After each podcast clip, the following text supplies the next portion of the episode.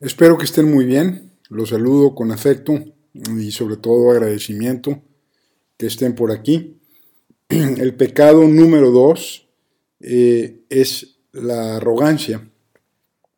Viene del latín, que se asocia a asumirse, a insolencia o a apropiarse. Arrogantia se escribe en latín.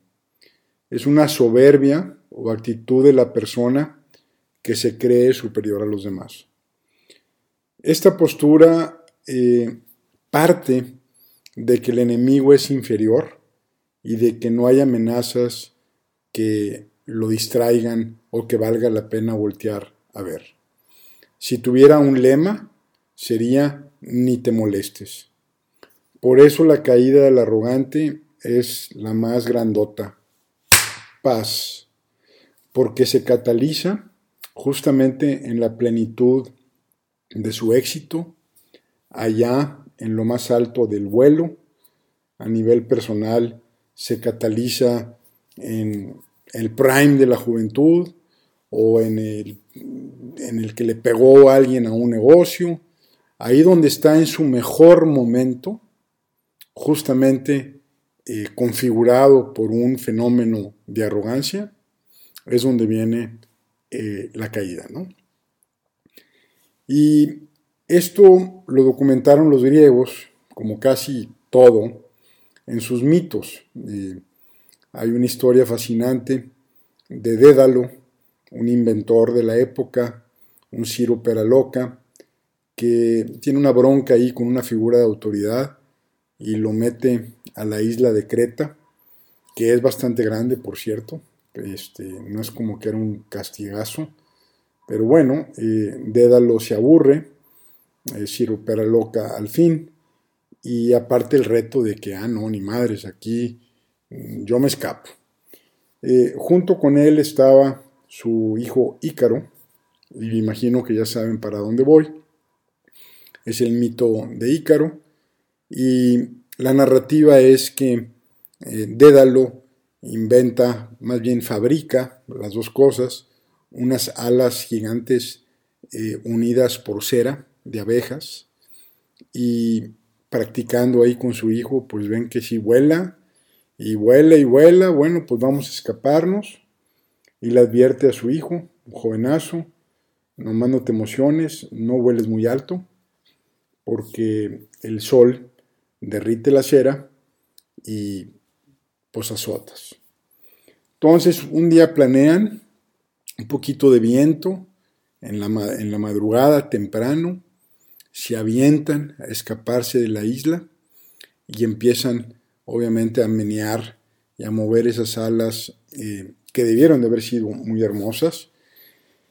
Y Dédalo pues se mantiene en una altura razonable, pero Ícaro pues agarra vuelo, joven, este, había un par de muchachas ahí viéndolo, entonces pues agarra vuelo, empieza a hacer piruetas, empieza a subir y de repente, justo como le había dicho su padre, se le empiezan a derretir lo que estaba uniendo a las alas y desde las alturas cae y muere.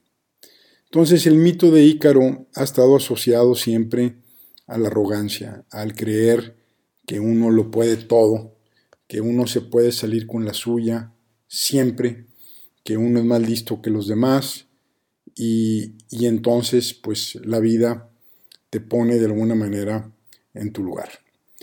Eh, quiero decir que esto no tiene una dimensión moralista, o sea, de que no estoy señalando con el dedito muy mal, muchachito, que no seas arrogante. O sea, me quiero quitar de la parte moralista. De hecho, le saco la vuelta mucho a eso. A los juicios y la moralidad son conceptos que no, no le entro, eh, sino me estoy centrando en las implicaciones que tiene la arrogancia para la toma de decisiones y los riesgos que representa. Eh, es justamente donde me quiero eh, centrar. Eh, la regancia tiene eh, diferentes orígenes. uno es que siempre se construye en el éxito el pecado este. Es raro, mm, bueno, ya sería el colmo, un arrogante loser, este, pues ese sí está doblemente fregado, ¿no? Porque pues ni carismático y aparte loser, pues este, vamos a sacarlo mejor de la, de la escena, ¿no? La arrogancia a la que me refiero es la que se construye y proviene, se hace génesis eh, justamente en el éxito. Lo más común en las empresas es que los directivos se aíslan, tienen su elevador separado, su estacionamiento separado, tienen una entrada diferente para no rozarse con la plebe, este, tienen sus asistentes personales que funcionan como migración, eh, nadie los puede tocar, casi nadie los puede ver y están completamente desconectados de la realidad. Están encerrados en, sus oficinas de cuatro paredes, eh, se la pasan de junta en junta y no realizan que todas esas presentaciones de PowerPoint pues están maquilladas por los 5, 6, 7, 8 niveles eh, organizacionales desde abajo. O sea, eh, el jefe le pide al subordinado que haga una presentación, el subordinado la hace ver bonita, el jefe le mete más eh, movimientos, más cirugías estéticas, y luego se la pasa a su jefe, y, así sucesivamente. Entonces, arriba, lo que llegan, pues típicamente son mentiras o medias verdades, ¿no? Todo el mundo miente y la mentira, como el teléfono descompuesto, se va haciendo cada vez más grande. Entonces, eh, pues presentan lo bueno y el ego se va inflando. Eh, y también, eh, pues hay, un, hay una especie de evidencia, tienen ellos una evidencia, oye, pues si nos ha ido tan bien, es por algo. Realmente quizás sí soy superior. ¿no? también está el tema de, del que el famoso se sube a un ladrillo y se marea, ¿no? De, la gente que finalmente le pega o que le dan un puesto, eh, viene asociado a esa posición de inferioridad eh, en el pasado, donde de repente dice de aquí soy y exhibe algunos esquemas este, pues acomplejados.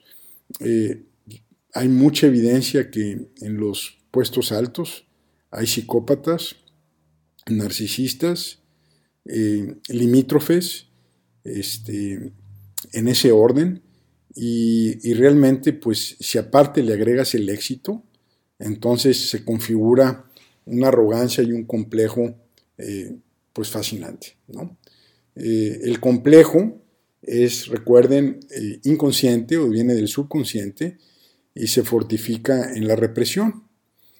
Eh, entonces, eh, pues hay que decirlo, que me gustaría leerles, eh, está un poquito académico, pero me gustaría leerles cómo Jung define a un complejo, cuando la gente tiene complejos. lo, lo define así. Intervienen con las intenciones y la voluntad del individuo, afectan el desempeño consciente, producen disturbios en la memoria, y bloqueos en el flujo de asociaciones. Aparecen y desaparecen según sus propias leyes. Pueden provocar obsesiones o compulsiones. Acuérdense, la obsesión es mental, la compulsión es en el hacer. Eh, además puede influir en el, habla, en el habla y en las acciones. Todo es de manera subconsciente. Los complejos, Jung dice, tienen vida propia y eh, fascinantemente eh, decía que la gente no tiene complejos, sino que el complejo nos tiene a nosotros, nos tiene asidos, tomados del pescuezo, y realmente es una fuerza fascinante. Eh, ver de repente, observarse uno sus complejos, es, es fascinante cuando se logra eh, pues verlos. obviamente es más fácil verlos en, el ajeno, en el que tienes enfrente. A mí lo que me parece fascinante es cuando yo alcanzo a ver mis propios complejos.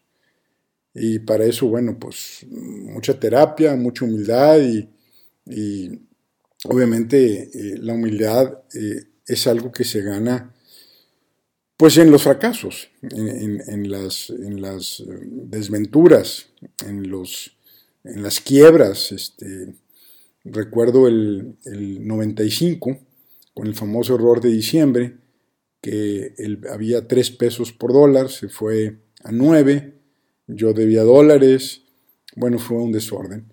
Este, de ahí viene la humildad. O sea, es decir, eh, el, el éxito engendra arrogancia y el fracaso, si se ve bien y como se debe de ver como una parte de un aprendizaje, y el fracaso genera eh, humildad. Eh, hay que decir que la empresa arrogante o la persona arrogante es ciega, ya no ve, solo ve inferioridad, no ve realidad, también es sorda, no escucha el mercado, ignora o minimiza comentarios de clientes, prospectos y proveedores. Eh, algo importante que tiene un simbolismo eh, es el que pierde el olfato. Eh, nosotros como primates, el olfato lo teníamos muy, muy desarrollado y sigue siendo una fuerza poderosa pues en muchas cosas. Por eso decimos, no huele bien, o si me huele bien, o me huele mal, o huelo a una rata eh, desde lejos, este tipo es, es, rata, o este es mentirosa, o esta pues de plano eh, pues le falta un tornillo, o sea, e, e, esa eh, intuición es muy importante desarrollarla y, creer en ella y apostarle, porque con el tiempo como músculo se va desarrollando. Eh, los insights, mm, insights viene de intuare, que significa ver hacia adentro en latín. Eh, esos insights son ángulos intuitivos que se pescan en la cotidianidad, pero que tienen el potencial de ser estratégicos. Es, fascinante cómo se puede pescar una oportunidad si estás eh, en la calle. ¿no? Eh, la empresa arrogante aparte se hace inflexible, o sea, no cede, y acuérdense que eh, la pérdida de flexibilidad es vejez. Ser viejo es ser inflexible, es rígido. Eh, como dice Lao Tzu, el del Tao, llegamos completamente suaves y flexibles y nos morimos rígidos e inflexibles. Eh, la empresa arrogante también, pues es burlona, minimiza la competencia, minimiza al otro y bueno, pues no es fácil lidiar con una empresa arrogante, ¿verdad? ¿Qué se puede hacer con, una empresa que está en esa situación? Bueno, pues lo ideal sería eh, pues cambiar a los líderes, aquellos que llevaron supuestamente el éxito a la empresa, aunque muchas veces son decisiones eh, que se tomaron en el pasado y, la gente disfruta de las decisiones de sus antecesores o los padece en caso de que sean malos, ¿no? Pero ¿qué recomiendo yo? Bueno, pues si se puede, eh, hay que llevar cuentas separadas de las empresas o las unidades de negocio, porque típicamente unas unidades de negocio subsidian a otras, entonces lo malo no aflora. Eh, a veces son líneas de productos, a veces son unidades de negocio, a veces son segmentos de clientes. Hay que desmenuzar, desmenuzar, desmenuzar. Otra idea es el generador más fuerte de, flujo. Vamos a sacarlo del estado de resultados, a ver cómo luce la empresa. Y eso asusta bastante a algunos directivos. Eh, también es muy importante acercarse a los clientes. Ahí hay dos formas de hacerlo. La manera que yo recomiendo es ir a visitar a los clientes a sus oficinas. O sea, nosotros tomar el auto y viajar a ver el cliente. ¿Cómo estás? ¿Cómo te va conmigo? ¿Cómo te va con la empresa? No llegar con un cuestionario cerrado. Las encuestas cerradas este, inhiben el descubrimiento. Tiene que ser platicado. Así como cómo te fue la semana pasada en la cena con fulanito, con fulanita. Eh, eh, tiene que ser algo platicado. Porque ahí sale lo espontáneo. Si llegas con una encuesta cerrada, se pierde el momento. Entonces, visitar a los clientes o bien invitarlos a la compañía, pero no al Olimpo, porque pues ahí nada más van a decir, pues con razón estos directivos, estos güeyes no entienden nada, ¿verdad? Este, hay que llevarlos al campo, de acercarse a la calle. Eh, no hay algo peor que las decisiones eh, bajo encierro, como si fuera un monasterio. Entonces, pues eh, ahí se los dejo. la arrogancia no es un tema moralista, como les digo, es un tema práctico y lo ideal sería que se renovara la gente que maneja la empresa. Yo no creo que haya líderes para todas las épocas. No creo que haya directivos que se las sepan todas, todas. Eh, la rotación arriba también es algo importante. Eh, como dicen, ni tan tan, ni muy muy. Y a la hora de la arrogancia, nada de nada. Eh, la humildad este, nos hará grandes, la humildad nos mantendrá en una posición de aprendizaje y vamos a dejarle la arrogancia a los ícaros y a otros que no han aprendido eh, las lecciones que la humildad, o que el fracaso, mejor dicho, genera a base de la humildad que llama y que se construye como un hábito, se construye como una perspectiva, se construye como un ángulo de vida en el quehacer cotidiano. Bueno, que tengan buen día y nos veremos en el pecado número 3. Gracias.